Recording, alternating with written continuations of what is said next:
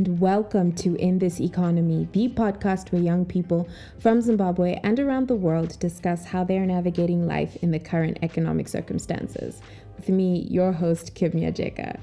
This episode is for all my creatives who had to sit down and tell their parents, their African parents, their Zimbabwean parents, their parents from the global south, wherever they're from, that hey, mom, dad, whoever takes care of you, I want to be a creative. Um, I guess we can all kind of figure how that conversation goes.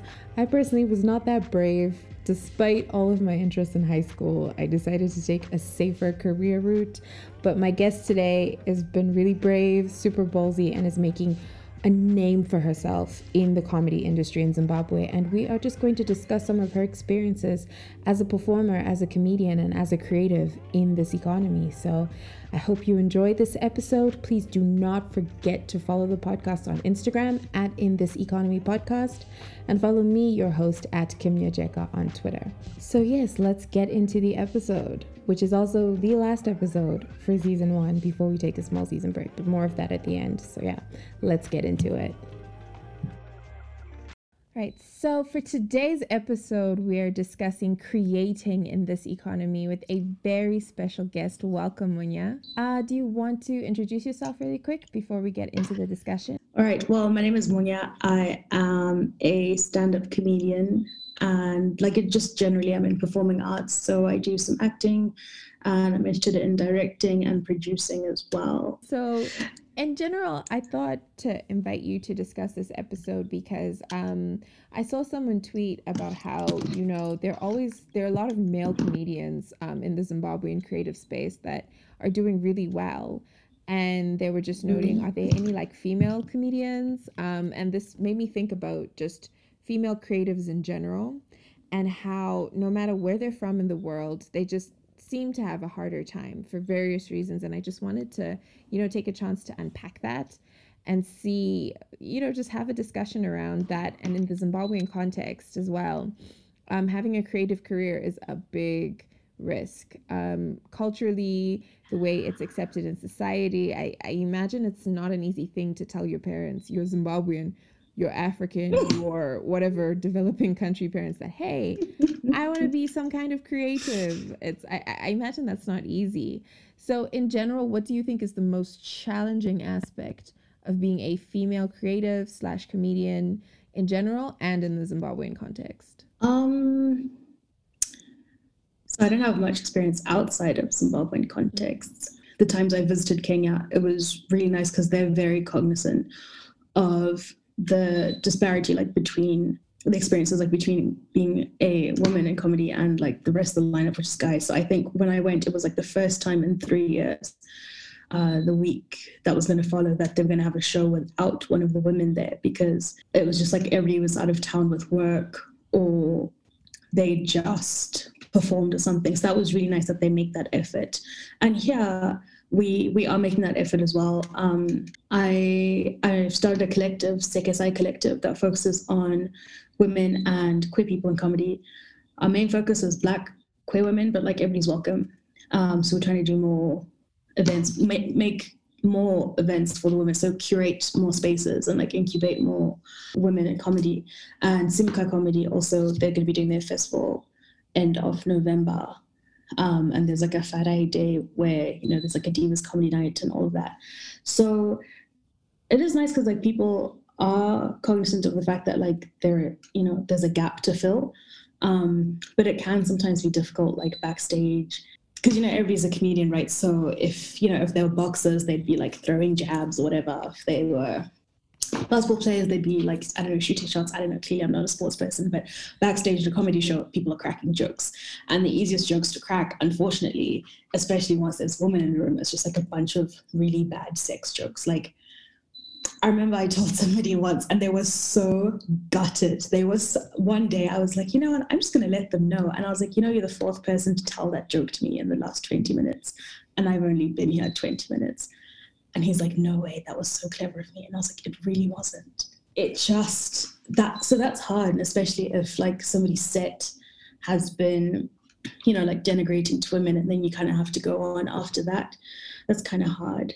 And then with Zim especially, I think also, and specifically Zim comedy, I feel like not I feel like definitely the women are more in sketch comedy and then the men are more in stand-up comedy. So women get overlooked. Somebody will say there's no women doing comedy. It's like that's not true. They just not there's not as many of us doing stand-up. Or somebody will say there's no female stand-up comedians, all sketch. And I'm like, okay, do I not exist? Do you not perceive me at all? Um, I'm in both. Um, so it's kind of hard, especially because those women in sketch comedy are like hyper visible. You know, um, it's it's now like a brand, a following. So as soon as they do something like not that popular, everybody immediately goes to the usual insults of like, ah, she's a whore, she's a this, she's that, and that's really hard because whatever metric you're judging by, probably 99% the men are worse at doing whatever it is that you're doing, whether it's like being mediocre or having what you deem to be an oversex life, like overactive sex life, like what, whatever it is, the men are probably doing that more. But then you all just sort of get blanketed at the same time with that. They just go, ah, I can't tell, how is he serious? Whereas like a man will do something and will just sort of like gloss over it. Mm. Um, which is really weird. And I think also the other hard thing is that like because you know there's like affirmative action being taken place to like bridge the gap, people now think, and this is a problem everywhere. People like, oh, women just get things for free now. It's like, okay, well, it's not getting things for free. It's you were getting things for free, and now things are a bit more fair.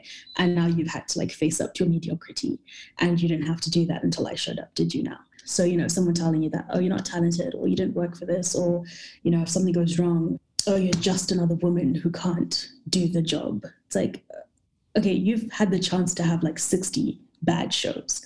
I have two bad shows, and suddenly I'm misrepresenting my entire gender and the industry as a whole. Like, sir, no one even likes you anymore. but people definitely try to make it like a, a male female thing. We were funnier, or they're funnier, or women don't have funny jokes. I, I even noticed that, like, even on like regular TV, Western media, all of that stuff that yeah, most of the really popular female comedians either started on ke- sketch comedy and eventually they get the shows, whereas a lot of men are like from the jump, you know, the stand up works. So because remember somebody pointed out, um, I love, I love, love, love Ashley Ray. Yeah. And she pointed out that Wanda Sykes could have had a much bigger career if people weren't so hung up on the fact that she's a woman because she's just as funny mm. as the what are considered the greatest Chris Rock. And people obviously, you know, a whole bunch of men were like, you don't even know. She's talking about have you even seen Chris Rock specials? No, no, no. And then the thing is, Wanda Sykes wrote a lot of Chris Rock's material. Oh, yeah. Yeah. So if you're saying she's not funny, but Chris Rock, like, mm. you know, it's it's not about her genitals or her social roles or whatever. Like, she's funny, she's funny, she's funny. It's a lot of people's opinions that are dependent on how successful your career is going to be, I think, as a creative in general in Zimbabwe, like people genuinely don't have expendable income at the moment. Like you make whatever little money yep. you get, you use what for the things you need, and you have very little for things like going to see plays and comedy shows and all those kinds of things. So uh, a big issue is like you need to have a huge following. You need to have a reason for people to come and join you. And I I noticed that, you know, social media plays a big role in that. But social capital as well is something that's very important in most spheres in Zimbabwe, whether you're starting a business, whether you're a politician, it's important that people know you, but it's even more important that the right people like you and think you're funny or mm-hmm. the right mm-hmm. people are supporting you because that's how you build a following. So, um, does social capital actually translate into money as a creative right now? The best example of this will always be King Kandori, even saying it himself on stage. He's like, people will say to him, Namadi, but you all just paid 465 of you just paid $10 to come and watch me say some jokes for an hour. So definitely the social capital is important mm. um, and it can translate into money for you. Um, you just have to do a really good good job of it, which he does. Even um, what's this guy? You know, Facebook just changed to Meta, and then I want to say Kabila. I can't remember his name. Mm. Um, but that guy, he's just like he's in there. He's in that Mark Zuckerberg lizard people money levels just from or Elsa Majimbo. Like, what does she do besides be amazing? You're not quite sure, but she's yeah. doing it. Mm-hmm. she's doing it and it's working out for her. Um, so that is a really important one. I think, and I struggle with it definitely as a person who personally does not engage in social media to engage with people on a personal level. Like, I'm just there for the jokes. Yeah. So I don't see it as important to be posting all the time because I I actually mute people I follow who like me and my family. So I think, yeah, it's being a creative in one time. And in Zim, it can be quite difficult. Like what you're saying, people don't have the disposable income. And that was something I was talking to, talking about with the comedians in Kenya that I think it's easier for you guys because your economy is set up in such a way that, you know, you can have shows, like four shows a week every week of the month and people come. In Zim, if you're doing an event, it's got to be month end. Month end is a word to us, which means tapadaro. Mm-hmm. We now have something in our pockets besides lint and hope. Like it's it's just it's not going to happen. And also because like we're a much smaller population and a much smaller community and um, so if you get an audience, if somebody comes and watch a show on comes to watch a show on Friday, like next Friday, are they going to come? Because it's probably going to be like the same show because again there's not that many of you comedians performing. So now it's getting better. Like i know is now running like two nights a month with a completely separate lineup and we're trying to push up to like you know maybe two shows a night something like that. Mm. but um that is tough. So they said you know just keep pushing just keep getting there you'll get there. Because the other challenge i think also is uh, zimbabwean audiences aren't um, as trained for stand up in real time so it's the same way, you know, people see something in the movies and it's fine in the movies, but then when you do it as a Zimbabwean, Panika will like, oh, who do you think you are that you're trying to do this or something? They just will not laugh or like act like they don't get it, but then go and watch an American do it on their phone and like fall about laughing. You see, even like an online show, someone will straight up cuss you out for like one time said It's like, okay, well, I didn't I'm sorry I wasted your money by like not delivering what you wanted. So that's also like a really like Zim audiences are, are, are, tough on you because they've had to struggle so much to be able to come and consume this art. Um, I like I find it interesting actually what you said about you know a Zimbabwean audience being trained to listen to stand up. Um, I think a big mm-hmm. issue is because I can speak for myself personally. The most of the stand up I was exposed to was from America it's Western stand up. Yeah. And so it's only like recently, well, not recently, but later on in life, in my late teens, when Trevor Noah started becoming a thing, where you were introduced to, you know, non Western, non American kind of stand up comedy.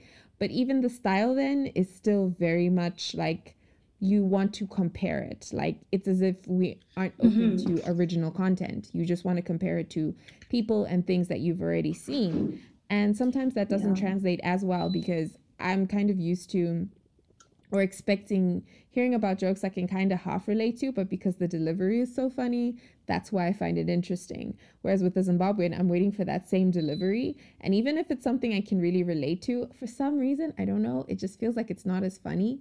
Maybe it's because it hits too close to home. And I think that's where people start getting, you know, edging on the problematic aspects because it's like, okay, a majority of us can relate to this a little too much, but let's laugh at people we can't actually relate to that much. So yeah, it that, is. That's yeah. interesting. That's really I've never thought of it like that. Which is weird because you'll consume so much mediocre American content, but like we're just a hater nation, and and you definitely see it. Like women are definitely more like the like the battleground on which these battles are fought especially you see it with like Kikky Badass and Vimbai Zimuto. like mm. people are very happy to watch Nicki Minaj shake her ass and then Kikky Badass comes with like a quarter of an exposed butt cheek and like would that's not real music. She doesn't even and it's like she Vimbai can't sing. That's that's not true. It was a good song. It was good visuals objective. If it passed in the Netherlands the same as any other Western music video, why suddenly it comes to Zimbabwe and it just suddenly turns to not be good. It sounds like a lot, Munya. It sounds like a lot. It really, especially also when you're like behind the scenes, sometimes the people you're working with, because you know, a lot of art in Zim is, you know, in the donor funded sphere. Mm. So it's people standing up for certain rights, beliefs, and everything. And then you find that the actual people you're working with do not care. They're just here to fetch a check. Mm. And like being told all sorts of weird instructions or like all sorts of weird things are happening you know, backstage or like behind the scenes, whatever. And none of it reflects what people stand for. They're just fetching a check. But then they have the audacity. They're only getting that check because they brought you in as a, you know, as a walking vagina so that they could qualify to get that money. So it's like, if I was a signing bonus, they'd give me the signing bonus. Give me the extra money. Don't tell me that I'm only here because I'm not. It's very weird. You get used and abused in some very very weird ways. Mm-hmm. Oh, you need to put more men in this. You have literally the rest of the entire show. Like, can we not just have 30 seconds of peace? Exactly. But no, no, no, it doesn't work. You have to include this in the script. You have to. It's weird. So, speaking of it being, you know, a lot of these um, shows, art spaces in Zimbabwe, it's very evident, I think, now uh, more than ever that it's donor funded because the donors mm. are i guess being more visible with you know social media presence and everything you can clearly see that they are because i guess our government and you know there's not a lot of money being put locally into the arts so um, the arts are very much dependent on donor funding um, does that do you think that really limits how zimbabwean creatives take part in political and economic commentary um, do you think you know creatives should take up space in those spheres or they should just stick to what they know? Or is it that because they have voices, influence, and social capital, that they should take active part in this political and economic commentary? I think with Zim, it is tough. Like, well, first of all, yeah, we can't really tell the stories we want to tell because you have to tell, you know, whatever the human rights that is in the particular human right that's in trend. And you must always look like the children in the UN magazine with the fly on their faces to justify mm-hmm. them giving you money. So, and they give you just enough money to make it look bad enough that, like, to justify them having to give you more money. And it's like a vicious cycle.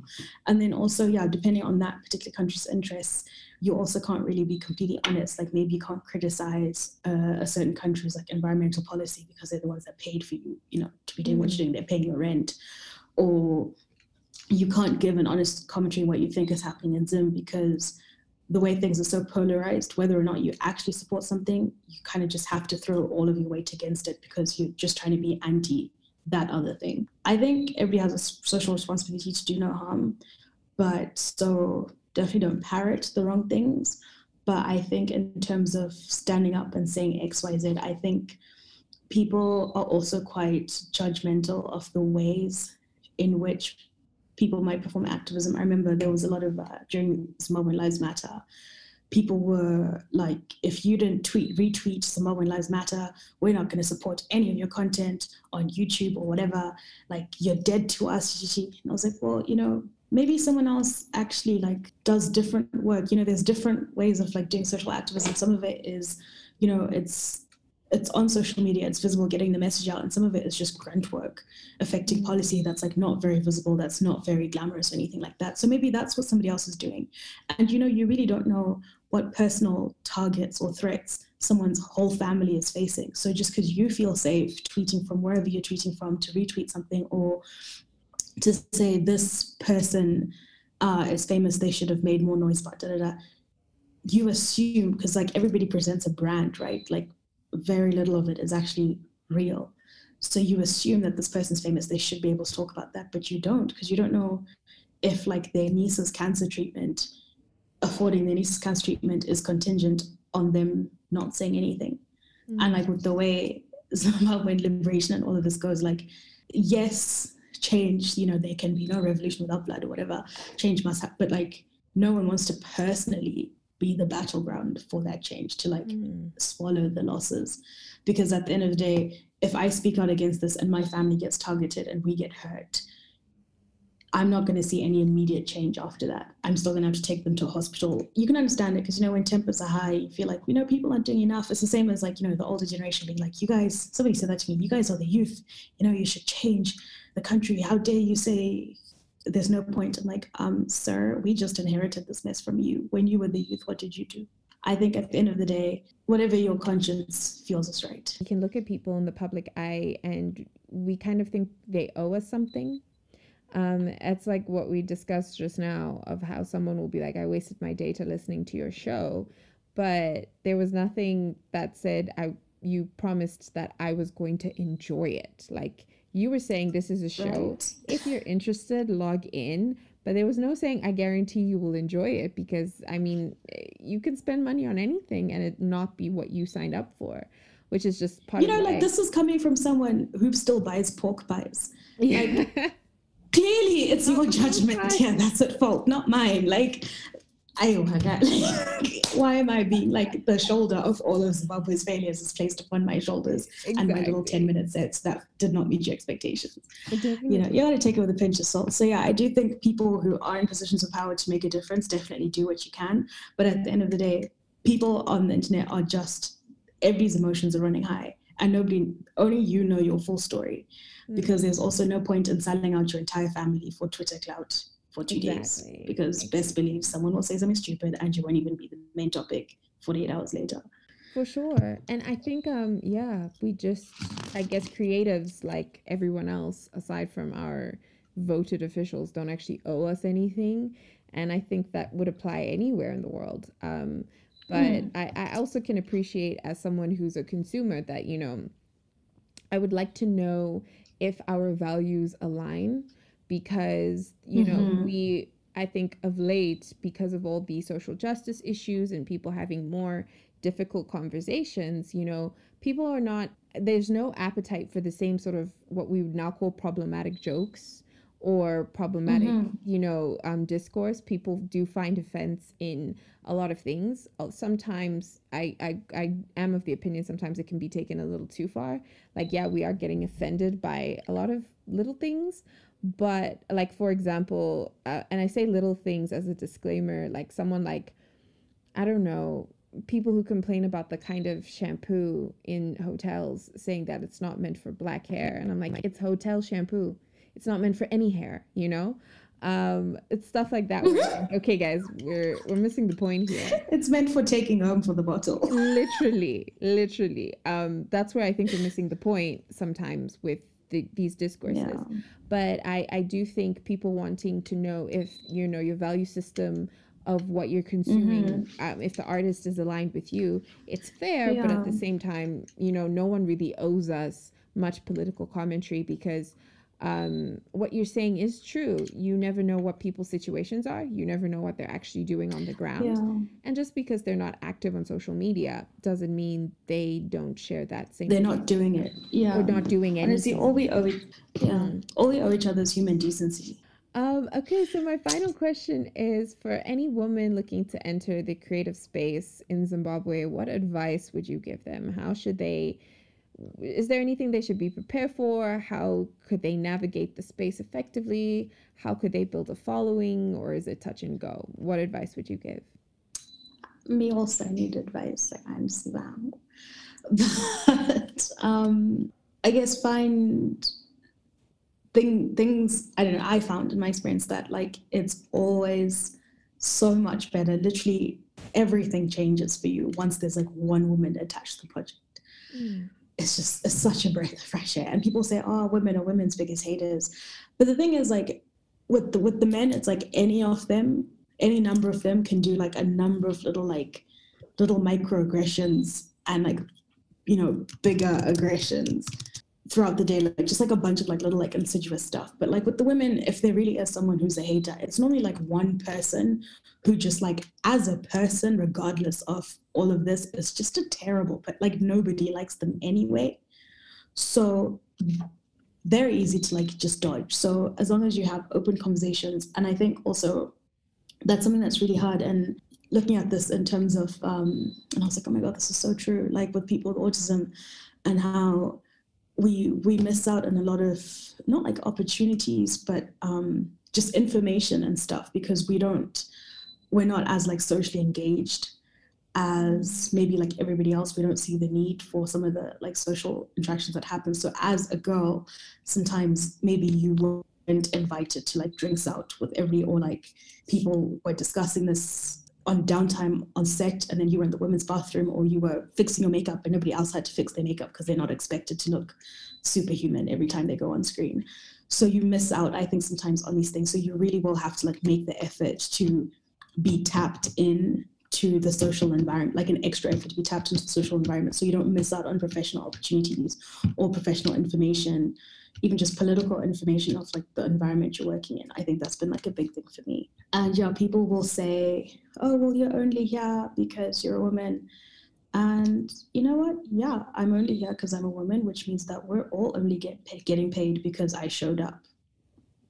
So now what? Pay me extra. I love that. I love that so much. Um, so yeah, if anybody tries to give you shit about like you're only here because you're a woman, da da da, be like, okay, well, I'm so sorry you were mediocre up until this point, but this is what it's come to, or like, I'm sorry you were coasting, like, but that's really not a personal problem. And mm. I think if you can, like, it's again, it's like horrible because the you know the onus is always like on the victim or the survivor but if any horrible stuff goes down try to record as much of it as you can especially record communication.